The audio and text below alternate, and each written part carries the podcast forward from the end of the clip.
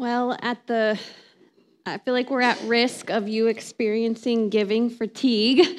Um, but I do just want to remind you guys that we, throughout the rest of the month and really up until the end of the year, are going to continue collecting for the World Evangelism Fund, which uh, hopefully you've kind of learned by now uh, that that goes to support a number of different uh, ministries and efforts through the Church of the Nazarene, and it's basically what helps us do what we can do and to be a presence in each of our places all around the world.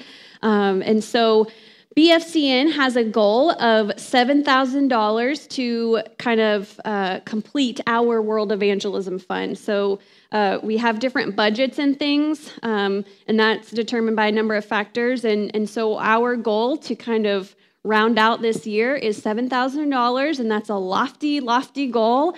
Uh, but I just want to share that with you and just continue to ask you to consider, pray about this, uh, how the Lord might be calling you to give to the World Evangelism Fund um, so that we can continue to do uh, what it is we do as the Church of the Nazarene. And so just wanted to kind of bring that before you and hopefully helps you to understand better what the World Evangelism Fund is and and where exactly that goes. So we'll have another video for you next week to kind of uh, give you additional perspective on that, okay? Um, there's a lot going on this morning. So I do want to share uh, just one photo that we have really quickly from our shoebox packing party on Monday. Uh, we did successfully. You probably saw the shoeboxes out there. They are packed and loaded and they're ready to go. Uh, so, thank you to all of those who came and supported that. Um, I know that not many are available to come on a Monday morning to help with that, which is perfectly fine. But uh, for those who are able to, uh, we're always very appreciative. And it's just a joy to partner with the Hearts Homeschool Group. Uh, they are a delight and feel like family at this. And so uh, we're just so excited to get to share in that together. And then finally, this morning, before we move into the sermon, um, it is the third week of November, the third Sunday of November, and I want to uh, really quickly just highlight um, one of the many volunteers around here that I'm grateful for. This particular volunteer is probably walking around out in the foyer somewhere, and so I hope that they are listening uh, and standing by. But um, uh, today I want to honor Greg Parcell. So, Greg Parcell, where are you? Yeah, Bo's, Bo's like, that's you, Greg. Come on. Here he comes. Um, as Greg is coming, I, I want to honor Greg today. Um, man, I'm just so sensitive to the fact that people really don't like to be brought forward and recognized. Come on up here. Um, but I am really thankful for Greg because Greg has a heart to serve, and he serves in so many different places in our church. And Greg is the type of, of person who gives himself completely to whichever area he's helping with. And like he ensures that every detail is covered and he takes what he does very seriously and doesn't stop until it's complete and right in the way that it should be. Uh, you probably see Greg running around all the time on a Sunday morning and he is doing a number of things. I couldn't even list them all if I tried. And there's more things that he's trying to do to uh, kind of install here at BFCN because he sees areas where we can improve and be more safe and secure and all of that. And so I'm so grateful for his heart his humble heart, uh, his willingness to serve, and I just want you to know how much I appreciate you, Greg. So thank you so much. I appreciate all you do. Thank you.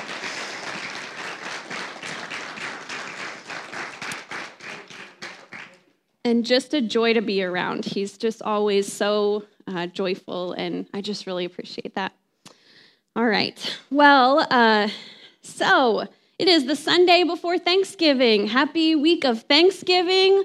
I'm sure we're all uh, preparing for what Thursday looks like or whatever day you might be celebrating or gathering with family. Um, it's going to be a busy week. Many of us are traveling or preparing for family who are coming here. And this is always an interesting Sunday to try to prepare for in terms of what I will preach, because I definitely feel this pull to be on theme right? And talk about something Thanksgiving y. What are we thankful for? That kind of thing. And so uh, I'll let you determine how well I do that. I kind of am doing it, but kind of not. We're going to go in a little bit of a different direction, but you'll see. Uh, one of the things that I am sure that we will see on Thanksgiving, somewhere on the interwebs, somewhere on social media, is the, the cliche picture. And it might sound like I'm like totally knocking this and making fun. And I'm not, okay? I'm just observing and acknowledging that at some point we will see the cliche picture. You may see it from me. I may be the one that posts it. Uh, the cliche Thanksgiving picture, whether it's the people around the table, or in my case, a lot of times it's the food that I'm about to eat that I'm really excited about, uh, whatever it is. And, and you might even see a picture that has the caption with hashtag. Do people use hashtags still? I honestly don't know. I don't know if that's such a thing. Many of you are like, what's a hashtag? I don't, is that a Thanksgiving side dish? I don't understand, but it's not. Uh, but many people might post hashtag blessed on their Thanksgiving picture, right? Hashtag blessed. Do you remember? I know I've shared this recently, so I didn't forget. I'm not, I am reusing an illustration, but I am aware that I'm reusing it, okay? I know I talked about this at some point in time where I shared about this social media trend that took the uh, social media pages by storm in 2014, 2015, where we just saw hashtag blessed everywhere, right? And I read to you like a little excerpt from this New York Times article that kind of poked fun at the different things that people were feeling hashtag blessed about, right? And they usually included things that just were really superficial. Um, and, and, so there's a number of ways that hashtag blessed has been used over the years. But um, I was drawn back to this idea again in terms of like, what do we consider to be blessed? Or what do we consider to be our blessings? And I was really thinking about that this week in the spirit of thinking about Thanksgiving, gratitude, blessings that we're thankful for, all of that. And I came across another good article from that time frame because this was such an interesting social media craze that so many people were like paying attention to. So many people were curious about this hashtag blessed phenomenon. They were like, there's such a variety of, of, of, things that people feel blessed about. And it's so interesting to see what this person feels hashtag blessed to have, right? And so uh, this, I found this article written by Medium author Melissa Grau, and her article was called The Hashtag Blessed Phenomenon How the Hashtag Portrays the Power of Social Media. And here's what she says. Uh, she says, Any social media user has seen it. They might have even used it, and I would say that I probably definitely used it at some point during that time. Some even swear by it. It's no secret that the phrase hashtag blessed has taken social media by storm, gracing the captions of pictures of Starbucks lattes, college acceptance letters, and fiery sunsets. Among many other luxuries or accomplishments, users feel a compelling desire to share with the rest of the social media world. The hashtag itself has been used to convey humility and gratitude while portraying an individual's esteemed accomplishments or picture perfect life. Use the air quotes, right? In other words, the hashtag blessed is a restrained way to essentially brag about how wonderful your life is, or at least that's how the rest of social media users interpret it. Uh, that may be a really extreme take on the hashtag blessed phenomenon, but I just find it really interesting. And, and here's where I'm going with this. I'm not aiming to poke fun at anyone who uses the hashtag or caption blessed. I use it, I have used it, okay? Well, and I'm also not saying that we should not consider our blessings. So neither one of these things is what I'm saying, okay? Rather, what really kind of captivated my attention this week and what I was really thinking a lot about was this challenge, this idea to consider what does it mean exactly to be hashtag blessed right? What do what does it mean for us to be uh, to be blessed? What do we consider to be our blessings? I think this is just an interesting space to kind of process like what do we consider to be blessings and then what do we read about blessings in scripture? Because jesus has a lot of interesting things to say about what it means to be blessed in matthew chapter 5 in the sermon on the mount right? When he's going through the beatitudes and we see the beatitudes and jesus says some really interesting kind of seemingly backwards things about what it means to be blessed. Blessed are those who mourn Blessed are the poor in spirit. Blessed are those who are persecuted for the sake of righteousness. right? These are, are things that we might not consider to be a blessing right away. And today we're going to look at this passage in Philippians chapter 3, where I think Paul also challenges one's idea of what it means to be blessed. Okay, blessed in like the superficial ways that we use blessed. I hope you're with me on that. Do we understand that I'm not trying to to knock you being thankful for things or considering your blessings, but this kind of superficial idea of what it means to be blessed. I think Paul challenges that too today. You see, where we're going to read today in Philippians chapter 3, uh, just before this passage, Paul is spending a few moments focusing on his time as a Pharisee. And what you need to know about that is that Paul, in, at this time, he was known as Saul. Confusing, I know. Try to try to stay with me though.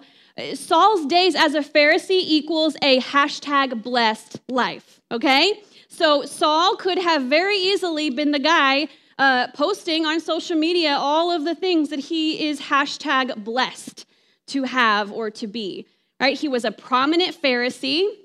He was well known. He was respected. He held a decent amount of power and influence, and with that came a great deal of respect.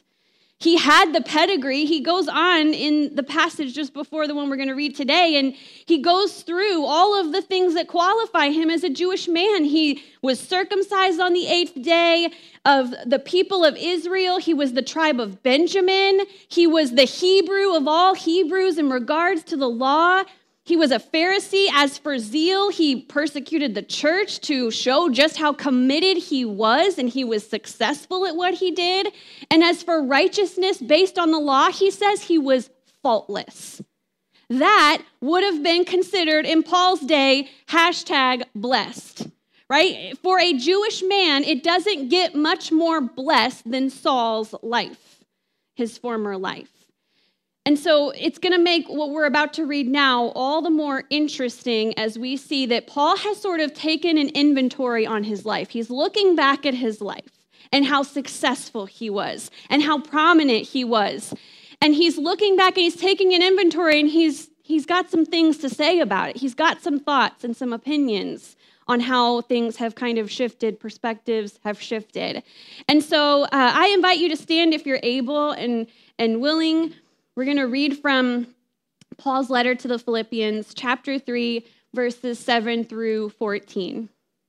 And this is what Paul says. Keep in mind all that we just kind of acknowledged with Paul, who was Saul.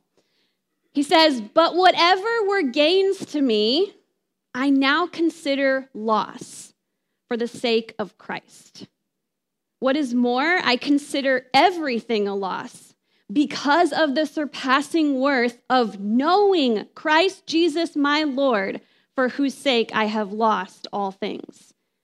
I consider them garbage, that I may gain Christ and be found in him, not having a righteousness of my own that comes from the law, but that which is through faith in Christ, the righteousness that comes from God on the basis of faith. I want to know Christ. Yes, to know the power of his resurrection and participation in his sufferings, becoming like him in his death, and so somehow attaining to the resurrection from the dead. Not that I have already obtained all this or have already arrived at my goal, but I press on to take hold of that for which Christ Jesus took hold of me. Brothers and sisters, I do not consider myself yet to have taken hold of it.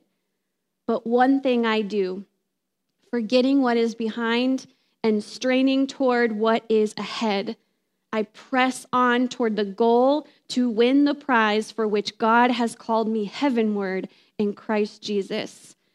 Friends, this is the word of God for the people of God. Can we say thanks be to God? Thanks be to God. You may be seated. Some of you really are not sure where we're going with this, and you're like, wait a minute. Because Paul has some pretty striking things to say in this passage. And if we're going to continue talking about blessings and what it means to be blessed, and kind of this idea of what we have in our minds of what it means to be blessed in the, the way that we understand being blessed, Paul just said a lot of things in this passage that, that don't sound very uh, blessed. Okay? Did you pick up on some of those things? I mean, come on. Paul was talking about, or there is the context of prison. That's not very hashtag blessed. Paul is in chains as he's writing many of these letters to the different churches. That is not blessed. He talks about loss and, and sufferings and he talks about death of some kind in this passage, Paul, man, those things are not hashtag blessed. That is not what we're looking for when we're considering uh, a life uh, that is blessed. And as Paul is kind of doing this inventory, okay, because that's sort of what's happening here, is that Paul is considering his former life, his former values, his former way of living and thinking. And he's thinking about all of these religious privileges that once seemed so meaningful, once seemed so sweet, so precious, they were more than life, and now he considers them to be worthless. He uses this word garbage. And I, I won't get too much into the nitty gritty of the actual Greek word, but here's what you need to know about the word that Paul uses for garbage. Garbage is putting it very nicely. Okay? The word that Paul actually uses, the Greek word, this would be a word that your mom calls an ugly word, and we don't say those kinds of words. Because the word that, that Paul is using, even though garbage, garbage could be kind of gross, but the word that Paul uses is so extreme that it brings to mind this idea of repulsiveness, nastiness, this idea of decay. Again, it's the word that your mom would say, we don't say that word. We don't talk like that, right? That does not bring pleasant images to mind for people. It would bring to mind for people rotting corpses, rotting food. So there's the garbage component but also like it brought to mind things like excrement. Oof, aren't you glad you came to church today? This is not pleasant at all. But this is the word that Paul uses to describe all of those things that he con- now considers to be his former life and former way of living and former way of doing things. It's not just uh, not valuable. It's not just garbage in the way that we think of garbage. It's like the all uh, encompassing term for garbage. It is absolutely repulsive to him at this point. This is how Paul regards the things that at one time made his life seem really successful, really meaningful, really valuable, life that most would look at and say, that is a blessed life. Many would look at Saul, formerly Saul, and they would say, man, that's a blessed life. And he's taking this inventory, and, and his assessment would have been really backwards at this point from, from what many would have thought. And so I was thinking about this this week, and I, I wonder what might we find if we take an inventory of our own lives? If we took an inventory of our own lives, what would we find? Another way of asking this question is where do we look to find our fulfillment? Like, what in life gives us meaning? What gives us value? What do we consider to be valuable and meaningful and fulfilling in this life? And, how do we live our life based on whatever the answer to that question is? Are, are you with me? What does it mean to be hashtag blessed? Is it the jobs? the promotions? Is that what we consider to be the most meaningful and valuable? And and if we have the right job and, and get the perfect promotion have we arrived and now we're hashtag blessed status? Is it the success finding and living up to the american dream? Is that it? Is that what we're working towards are we working towards living a life that is fulfilled and given meaning by by the goal of, of living the dream life of traveling in our retirement years? Is, is that what we're working towards? Is, is this hashtag blessed status based on what kind of home we have, what kind of cars we drive, the kinds of vacations that we take? Do we feel that our life has value and meaning by having this large, important following on social media? Is our life given value and meaning by achieving all those educational goals that we have for ourselves?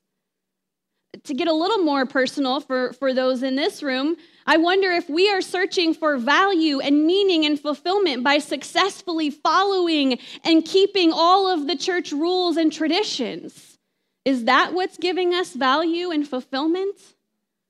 Maybe for some, it's, it's faithful church attendance and a, a special zeal for evangelism, checking all the religious boxes. Is that where we are finding our meaning uh, and value and fulfillment? Because not me as a pastor trying to be tied up with my performance in ministry. not at all. So this is just about you guys. I'm kidding. I considered this this week. Like, where do I find my meaning and my value is I'm like producing four sermons in one week this week, right? That'll make you uh, analyze really quickly, like where you're looking to find your meaning and value, because it turns out that's a lot and not, you're not going to do that really excellently, more than likely. At least I'm not. But is this where my meaning and my value comes from? I had to really kind of consider that this week. And you'll notice that none of these things are bad. Please hear me when I say this right? None of these things are bad. These are all positive, good things. And working towards these things is not necessarily bad, right? These are not bad or shameful goals. The goal right now, the ideal right now is not to induce shame. The question, though, if, I, if we can get back to the question, the question is not are these good or bad things? If they happen, do we do we rejoice or mourn?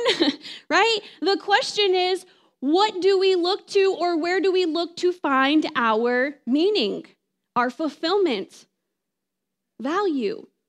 If we took an inventory of our life, is it possible that we would find that the things that seem to hold all of the meaning and all the value, at least based on what we've been told or taught, that these things actually don't fulfill us at all? Is it possible? If anyone could boast in achieving the prosperous life, it's Paul, who was formerly Saul. You with me? He had this life that, that others would look at and say, that's who I want to aspire to be like, right? If anyone had the, the, the right to boast in their blessings or earthly privileges, it's Paul. Until that is, he has this encounter with Jesus. You know the story of, of of Saul, right?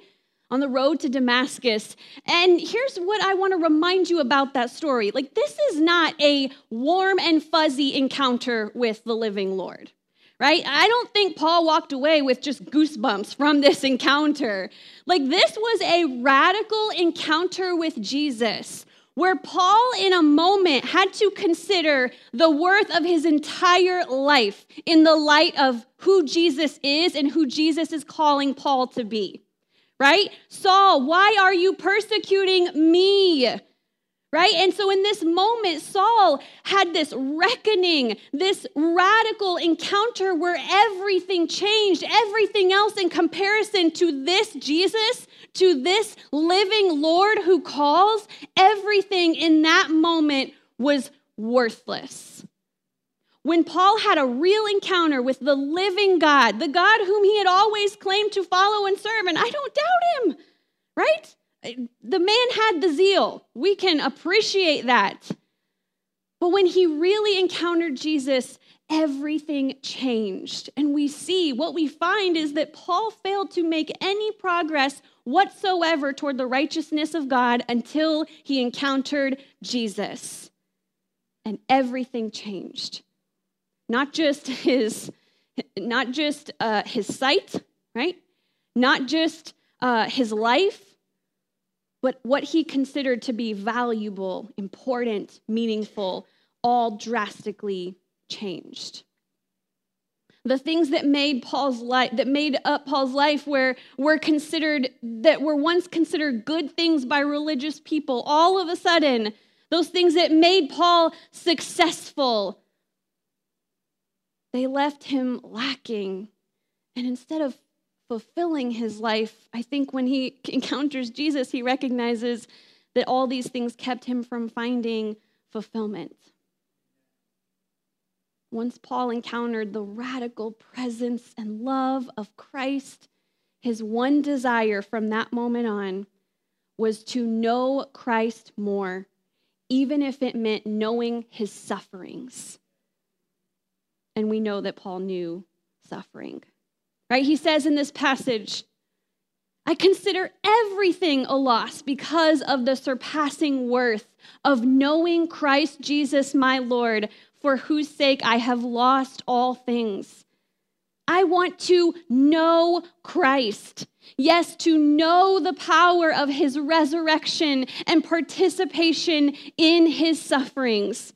Don't you see that the great reversal that has taken place in Paul's life, it's not just happened because of Christ, because that's kind of how it sounds, right? Like because of Christ, I've lost all things and now view but but he actually says it's because of the surpassing greatness of knowing Christ right? Because of the greatness of knowing Christ, I now know that all of these things that I once considered important and valuable and meaningful, they actually mean nothing because now I know Christ and I don't want anything else.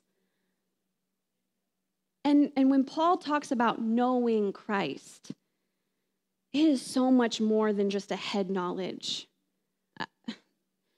so many pastors and, and scholars and authors use this as an opportunity to point out, and so you've probably heard this before, that this kind of knowing that Paul talks about is a very intimate kind of knowing. So intimate that it's often related to like the relationship between a husband and a wife. It's that intimate. It is a deep, intimate kind of knowing that Paul is talking about here. It's not just, oh, yeah, I know a lot of verses and I know a lot about God and about Jesus, but it's knowing Jesus and always wanting to know him more. And I love that in Paul's life, this intimate knowing began the moment that his life was radically changed. And he had experienced this knowing of Christ through every moment throughout his life good, bad, and ugly. And there was a lot of ugly. There was a lot of suffering, and Paul took every moment as an opportunity to know Christ better in and through that suffering.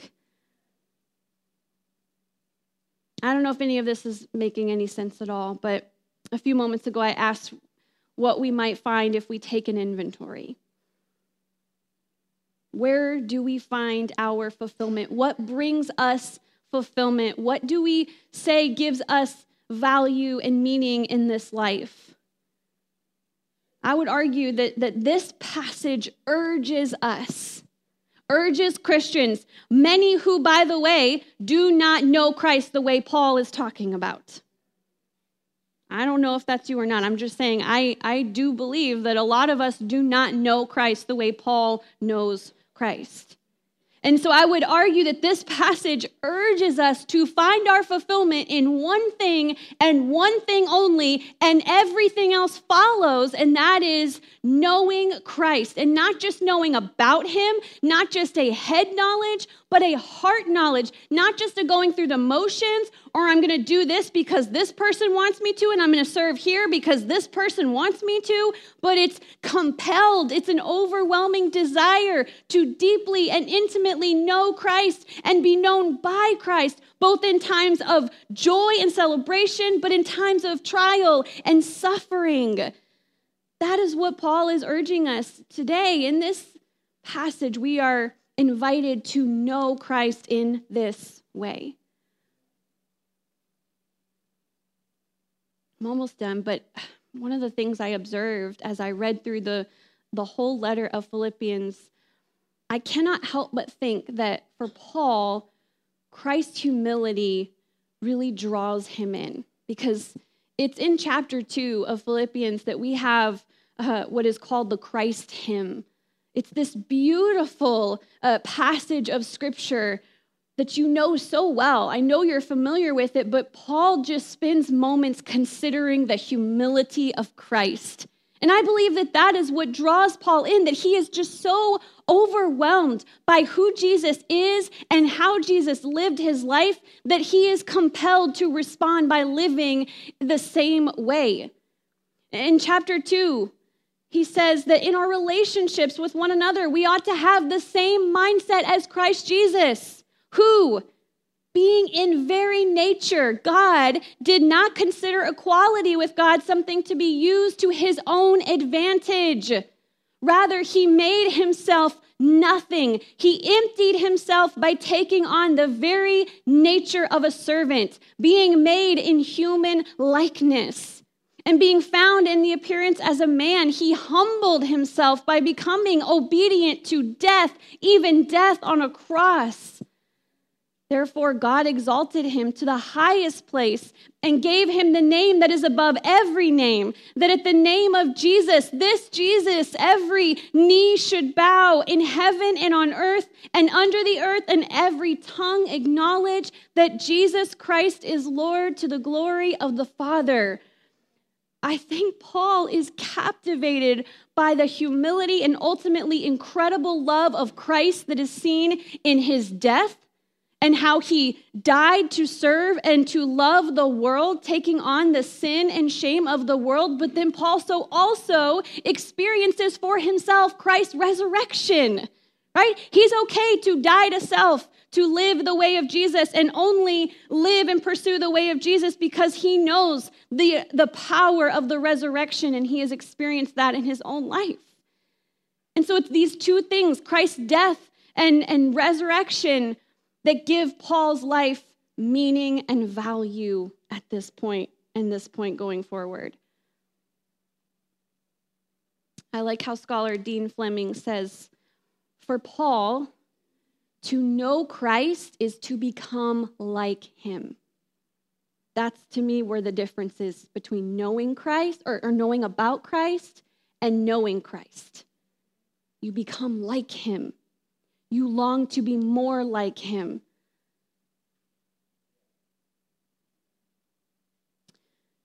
The more we share in Christ's sufferings and death, not things we like to think about or talk about, not hashtag blessed, the more we share in Christ's sufferings and death, the more we are conformed to his likeness.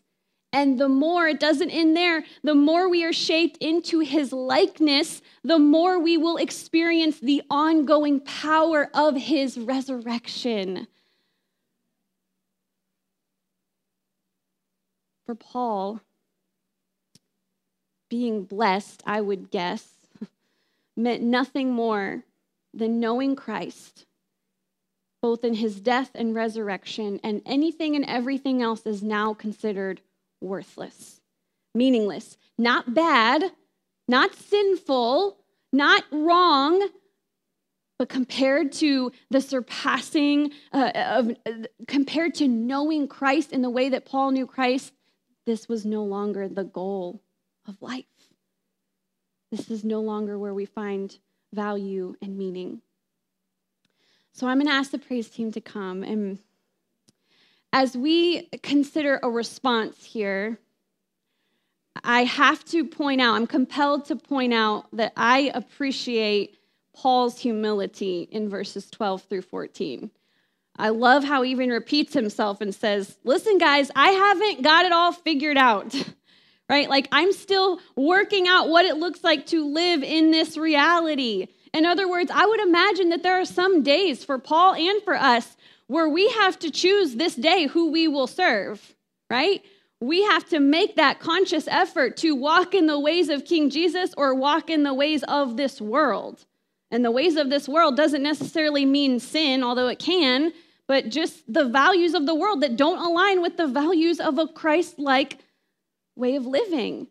And so I really appreciate Paul's humility, and I echo that this morning as I say, guys, we're still figuring this out. We're still figuring out what it, what it looks like for us to live in this way, in this truth, in this reality. But I have to say, I think Paul was on to something. The guy in chains, for the sake of the gospel, the guy who is perfectly content with living a life in chains because of the surpassing worth of knowing Christ. The guy who boasted in his sufferings and never took an opportunity for granted to know Christ more or to help someone else know Christ more, right? This guy seems really convinced that he now understands what it means to live a good life. Because he had a good life. And it, as he found, wasn't all that good compared to the surpassing worth of knowing Christ. And so, as we close this morning and as we take a moment to respond, I want you to continue to think about that question of if we took an inventory of our life's work, what does it reveal about what is meaningful to us? You understand what I'm asking? Like, where do we find meaning, fulfillment, and value? If Paul is right, and if everything in life is garbage, meaningless compared to knowing Christ. Is this what our life reflects? And the good news is you don't have to have it all figured out today when you leave. What I'm really inviting you to do is to open your heart before God and allow God to speak into your heart and to reveal to you what is the most important thing. What is your life oriented around? And may it be in knowing Christ, even in his death and the power of his resurrection. So, God, we come before you and we invite you to search our hearts. Only you know our hearts, and only you can inform our response.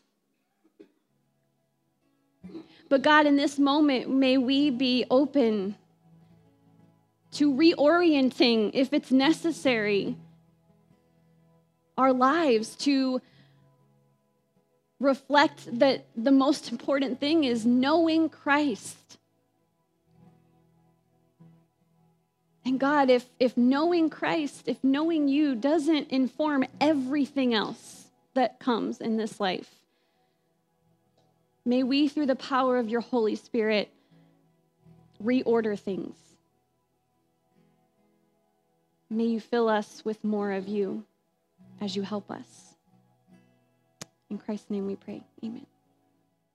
I feel like that. Uh, I felt it before Nikki said anything, so no worries, Nikki. But I know that that is a heavy word, and um, I, I uh, assure you that I wrestled with the heaviness of that this week, and and so I want to end on this note, okay? Because as soon as Paul finishes that statement. Here's the next words, and I really want you to receive these as the benediction.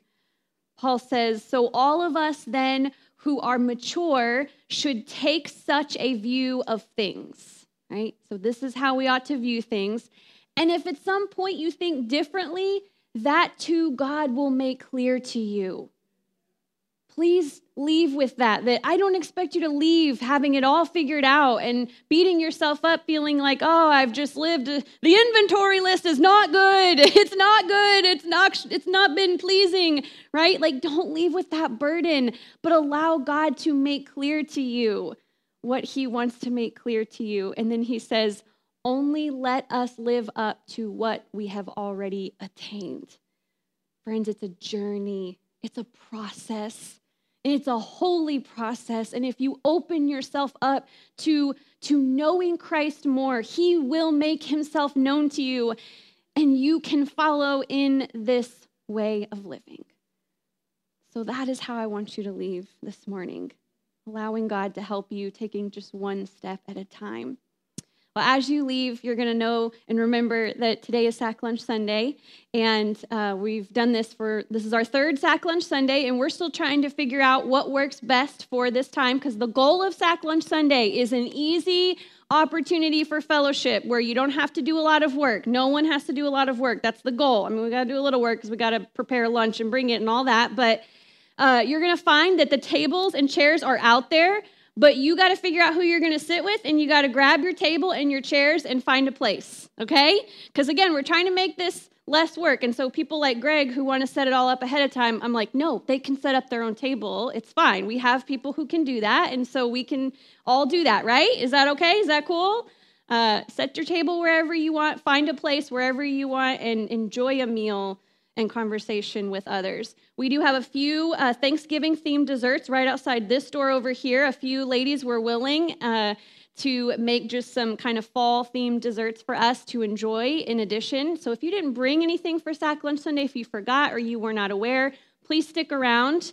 Uh, i have a feeling we have plenty of food to eat and plenty to share, and so I don't want anyone to miss out, okay? So you are loved, you are dismissed. Have a wonderful time of fellowship.